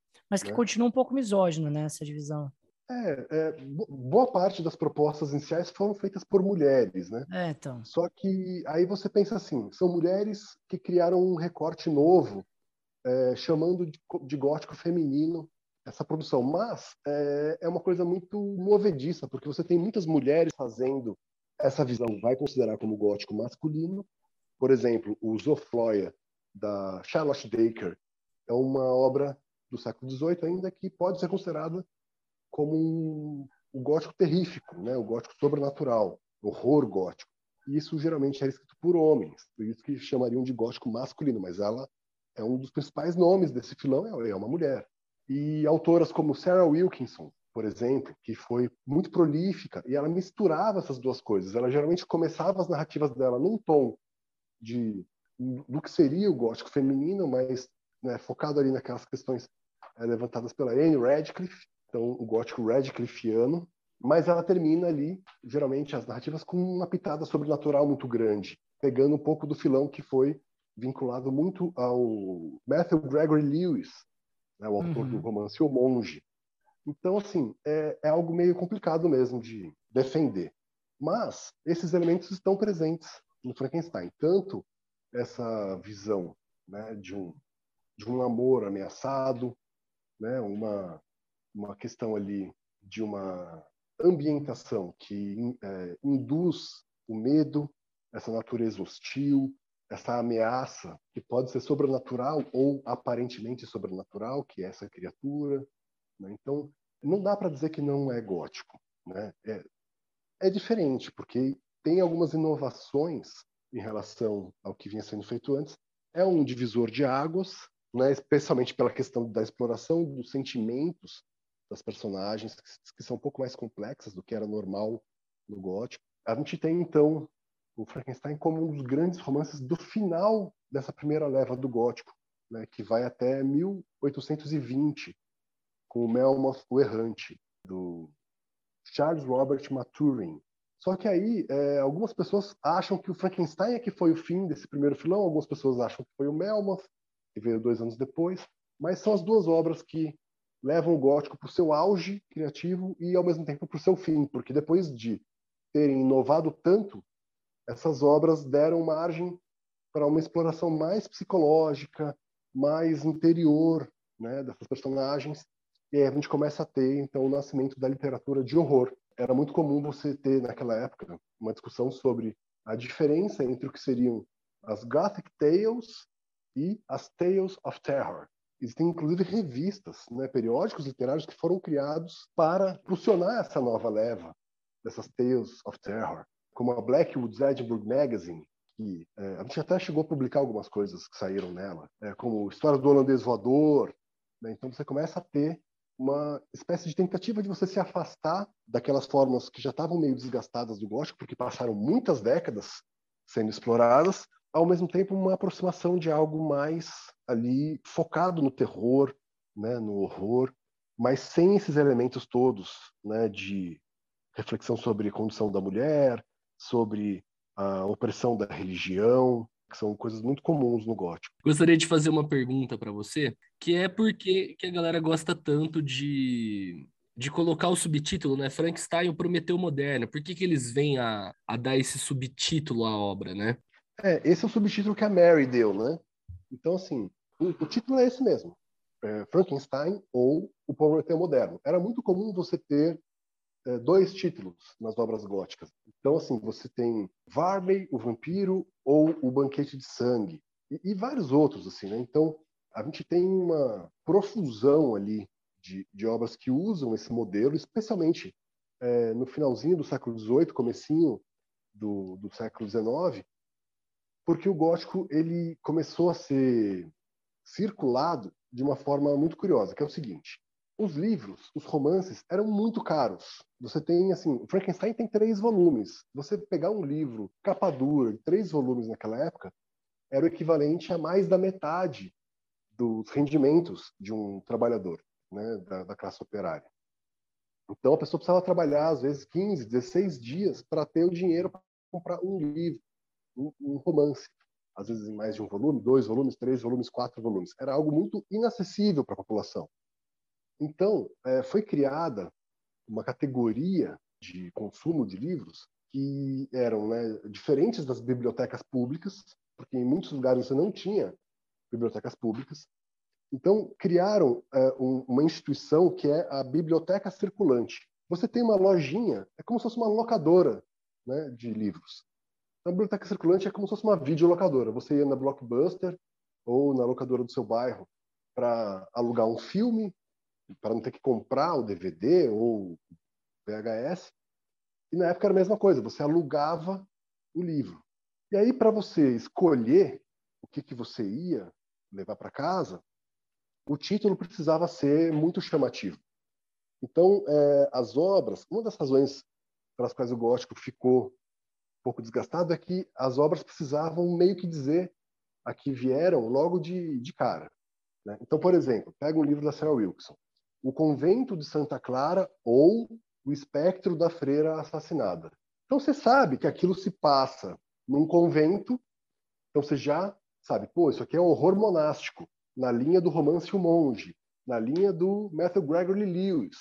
Ah, legal, deve ter sobrenatural, deve ou o espectro da freira assassinada. Poxa, então tem a ver sim com fantasma, tem a ver com violência contra a mulher. Você já sabe quase que a história toda. E isso faz com que é, esses temas se repitam um pouco. E aí você tem então o seguinte: você vai colocar é, uma, uma figura com alta, uma alta atratividade para a mentalidade romântica, que é Prometeu. Prometeu foi é, assunto de poemas do Lord Byron, de poemas do Percy Shelley, ou seja, das pessoas com quem ela convivia. E o Prometeu, o que, que é? O Prometeu é esse titã que rouba o fogo dos céus, do Olimpo, e ele cria a humanidade a partir do barro e presenteia a humanidade com o fogo, que era antes uma ferramenta dos deuses. Então ele é uma, uma figura de rebeldia contra as, as diretrizes dos deuses. Né? Ele é uma figura está ligada à criação da humanidade. Prometeu criou o homem a partir do barro, do barro e deu o fogo, é que era algo proibido. E ele vai ser punido por causa disso. Né? Ele vai ser acorrentado no, no cume de uma montanha e todos os dias vem uma ave enorme para devorar o fígado dele. Só que ele é um titã, né? Esse fígado vai se regenerar no, no dia seguinte. E aí a ave vai voltar para devorar de novo. Então é a sina dele. E o Victor, ele também cria uma nova humanidade, faz algo que seria, né, moralmente discutível, e ele então é como se ele estivesse roubando a centelha divina do criador. E ele vai ser punido por isso também. No caso, a punição dele é ver seus familiares sendo perseguidos e mortos. Então, as pessoas, seu convívio imediato, sua noiva, seu irmão, vão ser ameaçados por aquilo que ele criou. Então, é uma figura muito importante ali que você não tem como deixar de lado. E aí, eu acho estranho, inclusive, quando não colocam o, subtítulo. Aí eu falo, é, mas por quê? O nome é outro, o nome é Frankenstein ou Prometeu Moderno, por que botaram só Frankenstein? já estou acostumado até. Inclusive, uma das coisas que sempre me, me salta, né, quando, principalmente na, na primeira leitura que eu tive de Frankenstein, eu sou, eu tenho um certo fascínio por uma criatura mitológica cristã que é Satanás. Né? Algum dia será explorado mais a fundo aqui durante o podcast, principalmente. Também conhecido como gato da Dona Clotilde. a bruxa do 71. É. E uma das coisas que me, me impactou muito quando eu tive contato com a obra é né, as infinitas referências que você vai ter dentro da obra da Shelley a Paraíso Perdido de John Milton, cara, porque Sim. não tem como você não traçar nessa né, trajetória do personagem, né, do monstro, da criatura com a própria jornada de Lúcifer e a sua queda. Inclusive, Se eu não estou enganado, tem um trecho que, que o Frankenstein ele fica lendo literatura, né? Ele consome muitos livros do lugar onde ele está e depois ele, ele guarda, né, muito da, da cena com a família citando o Paraíso Perdido. E por que você acha que a Mary Shelley puxa tanto desse, desse épico, dessa história de Satã, dessa trajetória de Lúcifer em sua obra? É, eu acho que quando a gente pensa é, em toda a formação cultural dessa geração romântica, é, uma das principais referências é Satanás, o Paraíso Perdido, do John Milton. Porque o que, que ele vai fazer ali? Alguns séculos antes, né, se não me engano, mais ou menos 160 anos antes, não me lembro exatamente, mas ainda na época do Barroco ali, o John Milton ele vai criar esse épico e ele vai fazer é, algo que não havia sido feito ainda, que é que dá uma certa dignidade à figura de Satanás. Né? Então ele vai tratar a queda dos anjos como algo é, muito é, patético no sentido não que a gente tem hoje de ridículo, né? Mas patético no sentido de carregar muita paixão, assim. Né? Então é algo que tem uma, uma profundidade filosófica e tem uma carga estética é, assim que geralmente você não vê associada a demônios, a anjos caídos, porque se você pegar a história da presença do diabo na literatura, você tem primeiro o diabo quase como um duende que as pessoas tentam ludibriar com artimanhas, né? Então é sempre aquela história que se repete de um de um diabozinho que quer né, levar a alma da, da pessoa para o inferno, mas aí a pessoa consegue se salvar com alguma artimanha. Depois você tem né, o, o, o mito fáustico, então que já muda um pouco a estatura de Satanás, né, especialmente ali depois da peste negra, quando é, começam a levar um pouco mais a sério tanto a, a, morte quanto o diabo como essas figuras simbólicas, né? Então, o diabo começa a ser visto como, como alguém mais perigoso, como alguém que pode triunfar sobre a humanidade. Né? Então, o Marlowe, por exemplo, quando faz é, o Doutor Fausto dele, ele vai colocar esse diabo triunfante. E aí vem o Milton, e ele cria esse diabo quase como um herói romântico, antes da existência do romantismo. Né? Então, essa figura orgulhosa, essa figura altiva, essa figura com muita dignidade, com muito orgulho, que não abaixa a cabeça, que não aceita autoridade, que não é, aceita imposições hierárquicas, que não aceita o status quo. Né? Então, a figura do rebelde por natureza foi colocada no Paraíso Perdido de uma forma extremamente sensível, extremamente comovente. E aí você tem uma epígrafe no Frankenstein tirada do Paraíso Perdido, né? e quando a criatura está vivendo ali no, no celeiro dos celeiro não, no estábulo dos Delace e ouve né, as leituras do Paraíso Perdido por membros da família, é como a criatura vai quase se alfabetizando, é como a criatura vai aprendendo a ler, aprendendo os sentidos das palavras, e é justamente com a história dessa queda dos anjos, né, dessa rebelião dos anjos contra o seu, o seu criador.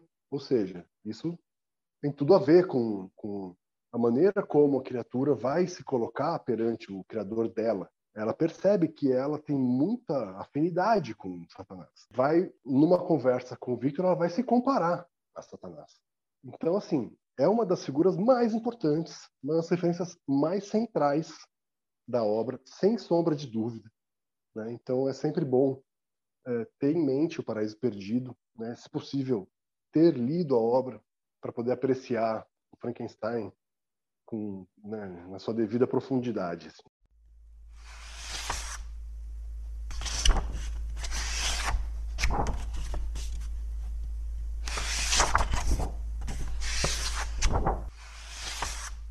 O CJ, vocês estão trazendo, né, para uma edição nova do Frankenstein para o Brasil, né? É isso?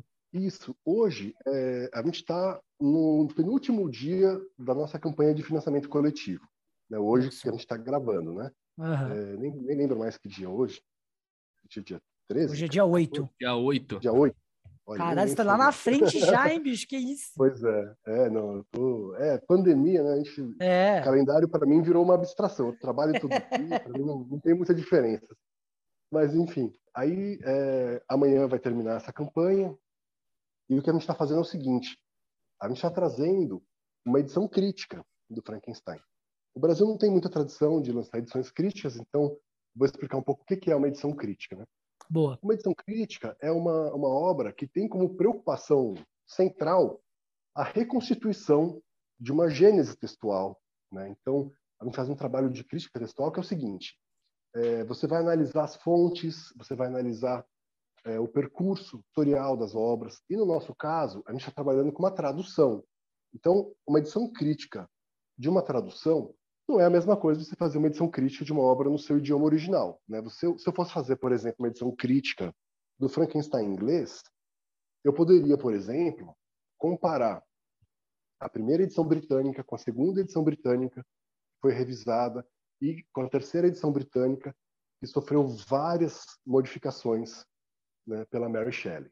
No nosso caso, a gente vai traduzir, então não faz muito sentido eu pegar uma palavra que em português pode ser sinônima, sabe?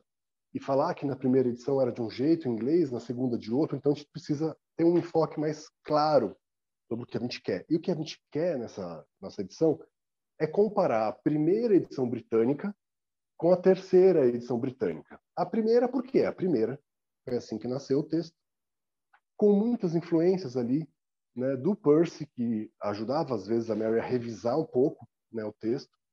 É, e ele deixava, inclusive, a gente tem um apêndice feito pelo Felipe Vale da Silva, que aponta cada mudança que foi feita na, da edição de 1818, que tinha essas intervenções do Percy, para a de 1831. Então dá para ver que algumas interferências do Percy ela desfez. E o Percy, como poeta, ele deixou a linguagem do Frankenstein um pouco mais rebuscada, um pouco mais culta, e ela preferiu manter um registro um pouco mais coloquial, um pouco mais direto. Inclusive, as, as primeiras críticas feitas ao Frankenstein olhavam para essa questão da linguagem como um ponto fraco, que às vezes ele era um pouco elevado demais, além da conta. Assim. Então, ela corrige isso. E a gente tem um artigo também, no, no nossa edição, que compara os diferentes esboços do Frankenstein. Ou seja, qual que é o primeiro esboço que a gente tem que sobreviveu? O que, que ela muda no próximo esboço? O que, que tem de letra dela? O que, tem de letra do Percy? Isso tudo vai ser estudado por nós. Então, a nossa edição ela tem um texto que é baseado na edição de 1831, mas por meio de notas, a gente mapeia tudo o que mudou. Palavras que mudaram, trechos que mudaram, estrutura de capítulo que mudou, que era, sabe, um capítulo virou dois, ou dois virou um, isso tudo vai estar anotado. É, trecho que ela suprimiu, a gente vai traduzir de novo e colocar de novo por meio de notas. Sabe? Trecho que é novo, a gente vai mostrar, esse trecho aqui é novo. Então, assim, a pessoa não, ela pode simplesmente pegar o livro e ler, ou ela pode pegar o livro e, por meio das notas, entender o que, que passou né, na cabeça dela entre os anos de 1818 e 1831 para fazer aquelas alterações. E, além disso, a gente tem uma preocupação com é, a análise da obra. Então, a gente tem um, um prefácio do Alexander Meirelles da Silva, com uma grande introdução, longa, profunda. A gente tem um apêndice de artigos acadêmicos, né? A gente tem cinco artigos. A gente tem um, uma sessão com cartas, resenhas e trechos de diários, falando, lidando com o Frankenstein, com as peças derivadas do Frankenstein. A gente tem uma biografia da Mary com mais de 30 páginas. A gente tem uma galeria de imagens que conta essa história. A gente tem a primeira adaptação dramática francesa, que é essa que transforma o, o, cientista numa espécie de alquimista, uma espécie de mago medieval, assim. A gente tem uma filmografia com 100 fichas técnicas e sinopses. Né? Então, a gente vai mostrar do esboço para a primeira edição, para a terceira edição, para o teatro, para o cinema. É toda a trajetória, com uma série de artigos né, analisando é, diversos enfoques dessa obra, diversas possíveis leituras dessa obra. Então, assim, um livro que poderia ter 200 páginas, a gente vai fazer com mais de 500 páginas. Então, é, tem muito conteúdo extra. E por isso que a gente está fazendo um financiamento coletivo para conseguir colocar o máximo possível desses conteúdos. A gente está usando o Catarse, né? A gente tem já uma acho que a gente já fez umas 16 campanhas no Catarse, mais ou menos, é, todas bem sucedidas, então a gente conseguiu né, financiar praticamente todo o nosso catálogo ali, fora os primeiros livros, né? É, mas a gente conseguiu financiar quase todo o nosso catálogo pelo Catarse. E a gente então agora está é, avançando aí na, na, composição do conteúdo dessa obra, porque fazer mais um Frankenstein não me interessa. Então, o que, que falta no Brasil? Falta uma edição que compare as duas principais versões do texto. Falta é, algo que explore a trajetória cultural do, do romance, né, com suas derivações. E falta. Agora, quando a gente começou a fazer, a gente tinha essa biografia da Mary, não existia nenhuma biografia dela. Aí a Dark Side lançou uma biografia dela e da mãe dela, né? Mas quando a gente começou o projeto, ia ser a primeira biografia dela em português também. Puta, com essa pena. quantidade que a gente está dando. É, não, mas acontece. Que não deu até. Isso, a gente começou a fazer há dois anos, né? Aí depois a gente soube que ia sair, tudo bem, é bom, né? A gente, mais uma obra boa aí de referência para a gente se aprofundar também. Mas, tudo bem.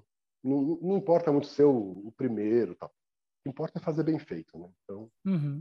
Não adianta correr também entregar um produto mais ou menos, né? A intenção não é essa. Né?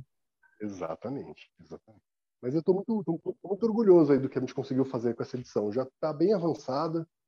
O romance está, inclusive, é, revisado já. É, falta só revisar agora os paratextos, né? E produzir mais um ou dois artigos e está pronto já. A gente está prevendo que mais ou menos em agosto já vai estar tá pronto. E para retirar a curiosidade de alguns ouvintes, retirar a minha curiosidade pessoal também, como foi o processo de editoração, Cid? Como que foi para para tirar essa ideia do, do, do, plano dos sonhos e transformar ela em, em, uma ideia concreta, que a gente possa adquirir o livro e colocar na nossa estante, como que é o que vai acontecer na hora que isso já estiver lançado, porque lhe garanto que eu irei comprar essa edição com muito prazer. oh, maravilha, agradeço. Então, é, a minha relação com Frankenstein começou assim é, eu, eu queria ter alguma coisa de todos os, os autores que estavam envolvidos nessa noite de Diodati. Então, eu queria ter alguma coisa do Polidori, alguma coisa do Percy, alguma coisa da Mary, alguma coisa do Byron e o livro que inspirou aquele concurso.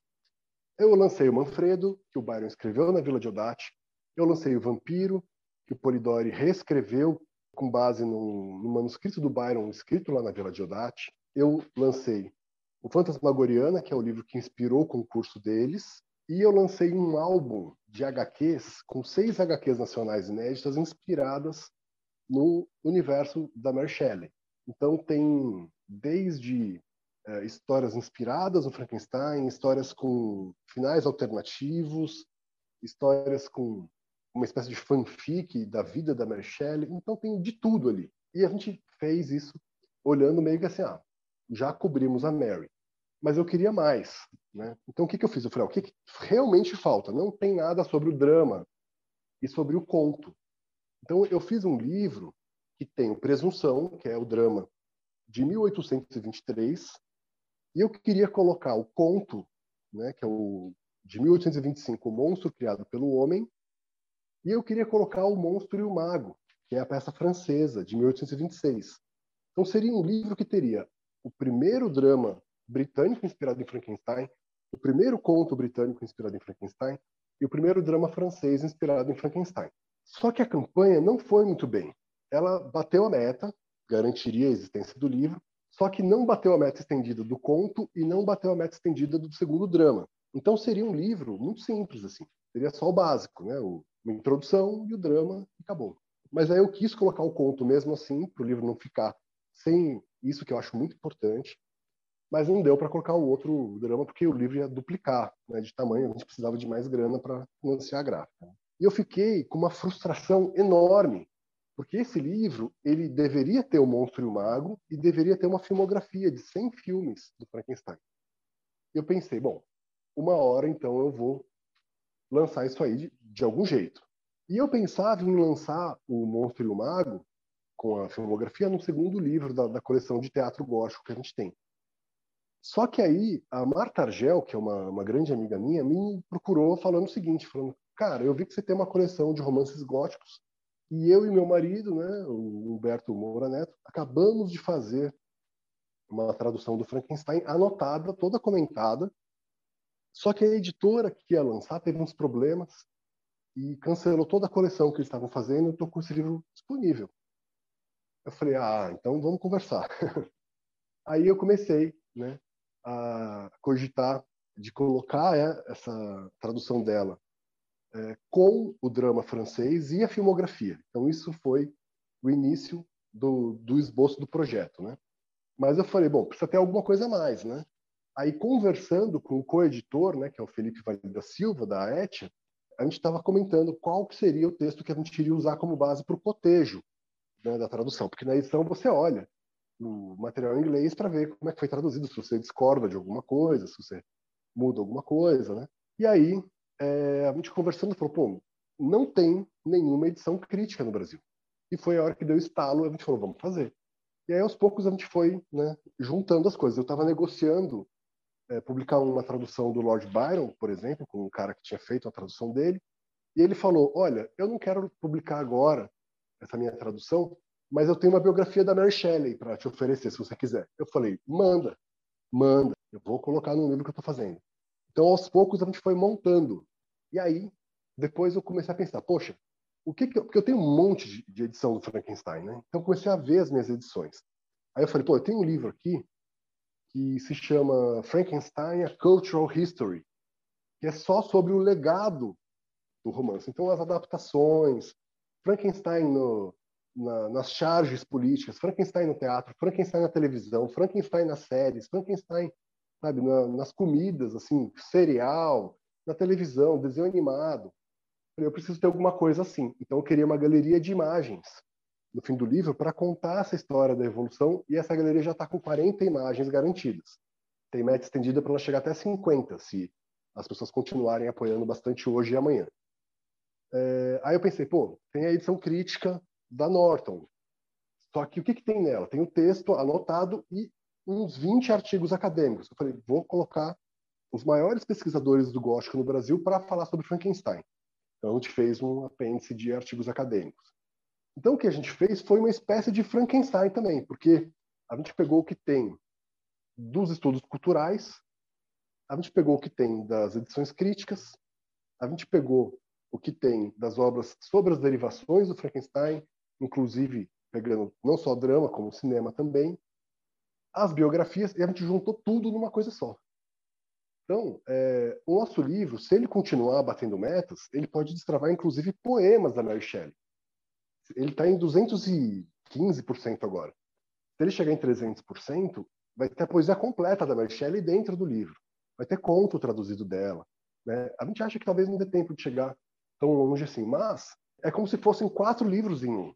É uma biografia da Mary, é uma edição crítica de Frankenstein, é um guia de cinema e um drama francês inteiro só o drama vai dar umas 60 páginas. Então, assim, a nossa intenção foi, pô, se você ama Frankenstein, você nem imagina a quantidade de coisa que você vai ficar conhecendo aqui. A quantidade de filme que você não conhecia, a, a natureza do drama inspirado no Frankenstein, para você ver como que era o Frankenstein no teatro, para imaginar como é que era a peça, como que é Frankenstein, por exemplo, sendo usado nas charges contra a abolição, nas charges contra é, guerra, sabe? Então, assim, é toda essa história cultural a gente está contando. E eu tenho muito orgulho aí de como está esse livro. Espero que dê muito certo essa campanha. Vai mais do que dar muito certo, Cid. Vai ter tudo para voar baixo demais, meu querido. É um trabalho extraordinário, não é, Gabriel? Nossa, total. Eu fiquei até ansioso, cara, para ver o resultado final aí, é sério. Não, e, e aí, ó, tá também o resto da bibliografia toda da editora também, né? Ver outros trabalhos, principalmente Sim. Fantasmagória, que eu não tinha conhecimento dessa obra anterior. Lógico, né? E consultando todo o acervo aí de publicações que vocês têm, Cid. Ah, bacana. É, eu acho que o legal é que essas obras todas elas dialogam entre si, né? Então, uma vai criando interesse para a pessoa ler a outra, né? Então, aos poucos a gente vai montando aí esse quebra-cabeça, né?